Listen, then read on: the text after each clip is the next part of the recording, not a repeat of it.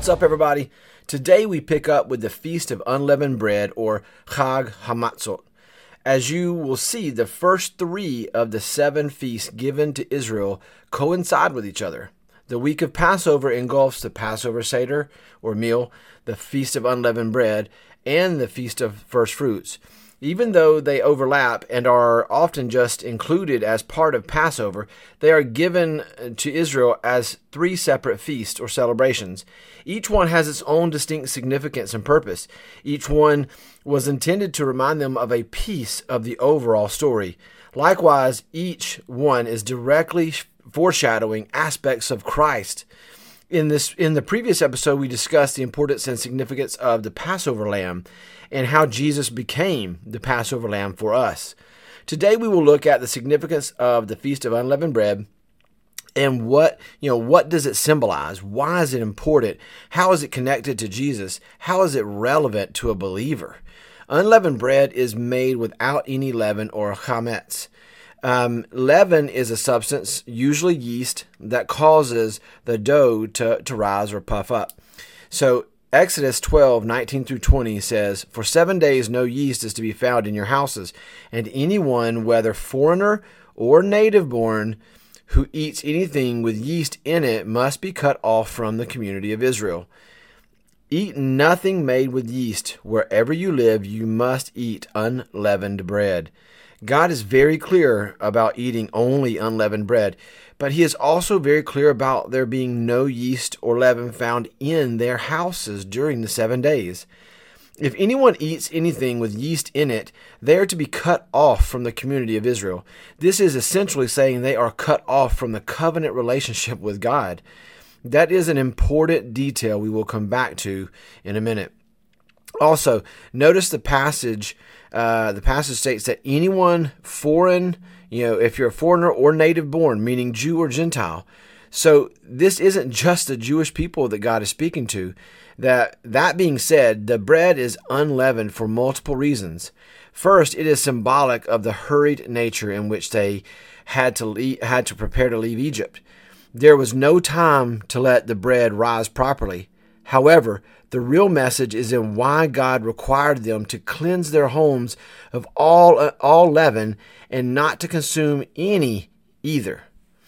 Leaven or chametz is considered a corrupting influence or a hidden uncleanness that, uh, that manipulates purer elements. A small amount of leaven or yeast will affect the entire batch of dough. 1 Corinthians 5 6 says, your boasting is not good. Don't you know that a little yeast leavens the whole batch of dough? Leaven is therefore used as a metaphor for sin. In the same way, a small amount of leaven corrupts an entire batch of dough, so does even a small sin corrupt the entire person. The command was to rid themselves of any trace of leaven, no one in none in their home, should I say, and don't eat any, or really even come in contact with it either.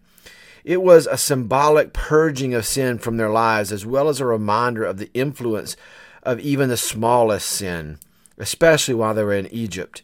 You know, it was a reminder to rid themselves of all of the sinful influence of Egypt. Uh, the unleavened bread is called matzah and is known as the bread of affliction. Deuteronomy, in which you can look look into Deuteronomy 16:3 to see more about that.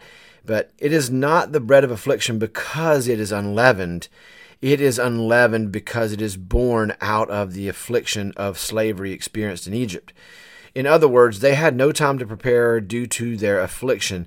Thus, the bread had no time to rise. Since leaven was symbolic of sin, the purging of all leaven was also symbolic of God's redemption of his people and the fact that he was cleansing them of the corrupting sinful influence of Egypt, like I said earlier. Therefore, the matzah is not a reminder of their affliction, instead is a token of their freedom from their past affliction. When Jesus said the bread was his body broken for us, he directly connected the symbolic nature and significance of the unleavened bread with himself. If leaven symbolized sin, then the unleavened bread symbolized purity and the absence of sin. That is what the Feast of Unleavened Bread was foreshadowing. Jesus was not only the Passover lamb, but his body represented the unleavened bread because he was pure and sinless. So the bread, on one hand, was a reminder of Israel's deliverance from the bondage of slavery in Egypt, and on the other hand, for Christians, it became the reminder of deliverance from the bondage of sin after Jesus gave himself as the Passover lamb. The prophetic and symbolic lesson of ridding yourself and house of all leaven is that you replace that with that sin with humility and truth. Upon receiving the gift of salvation and redemption through Christ, we are to become sanctified, unleavened people. Sin is a leavening or corrupting influence on the soul. You can't simply allow a little sin to remain in your life without it eventually corrupting the whole of your spiritual life no matter how much we try to keep it hidden, Jesus says that it will all come to light. Luke 8:17 says, "For there is nothing hidden that will not be disclosed, and nothing concealed that will not be known or brought out into the open." 1 Corinthians 5, 7 through 8, through 8 says, Get rid of, of the old yeast, so that you may be a new, unleavened batch, as you really are. For Christ, our Passover lamb has been sacrificed.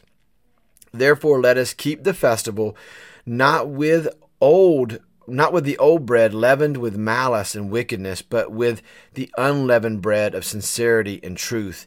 This passage really just sums it up. Jesus died for our sins as the Passover lamb. We are to get rid, you know, therefore we're to get rid of our old sin so that we can become a new people made clean and righteous by the blood of the lamb. Yes, we are going to sin as believers, but we should strive to rid ourselves of our old ways that kept us bound to sin. The leavened bread represents your old sin nature, the one bound to sin, a slave to it, so to speak. As believers, we replace it with the unleavened bread of Christ, uh, the unleavened bread of sincerity and truth, represented by Christ. In Him, we are a new creation. Paul is encouraging us to walk without hypocrisy in the truth of God's love. Many of us look at the Old Testament like it isn't even relevant to us. We are under the new covenant, and the Old Covenant was for the Jews. You might say, well, the Old Testament has some good stories to use, you know, to teach some life lessons, but many don't view it with the same importance or relevance as the New Testament, especially when it pertains to things like the law or the customs established by God, you know, like the feasts. The truth is, you can't have the, the new covenant without the old covenant.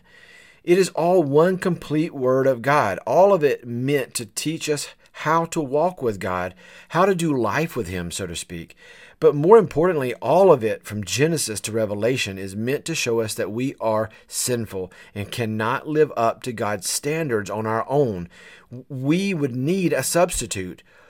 Okay, all of this while simultaneously showing us just how far God would go to redeem his people by providing a substitute, a savior. It all points to Jesus we might look at the Old Testament like it is a history lesson, but the New Testament is, you know, but the New Testament is for present time, you know, but it is also virtually 2,000 years old. So, in that respect, all of it is a history lesson, right? Jesus has always been the plan for salvation. That is not a New Testament thing, it's a Bible thing. That, you know, again, that again is why the Old Testament saints went to paradise, not straight to heaven when they died, because they had to wait for God's plan for, of salvation to be fulfilled on the cross before they could have their sins washed away and be made clean and righteous before God. When it was all said and done, they had to believe in Jesus so they could uh, be made new and worthy to enter heaven. When I study the Old Testament, I do notice some things that are meant specifically for the Jewish people.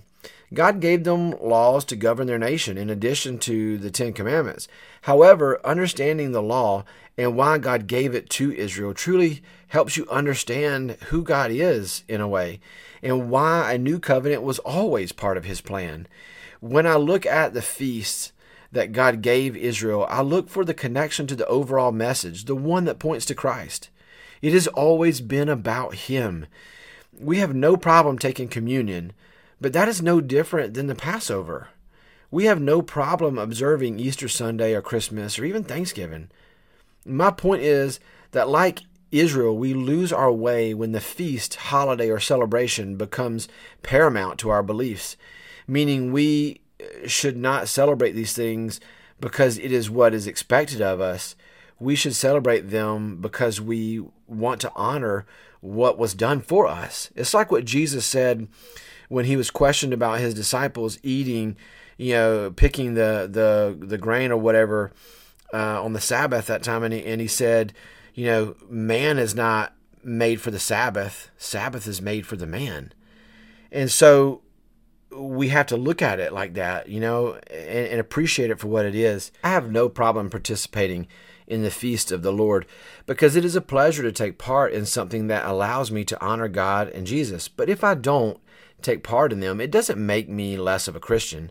Just like if I miss communion, I'm not less of a Christian, and I surely don't lose my salvation because I missed, you know, uh, communion.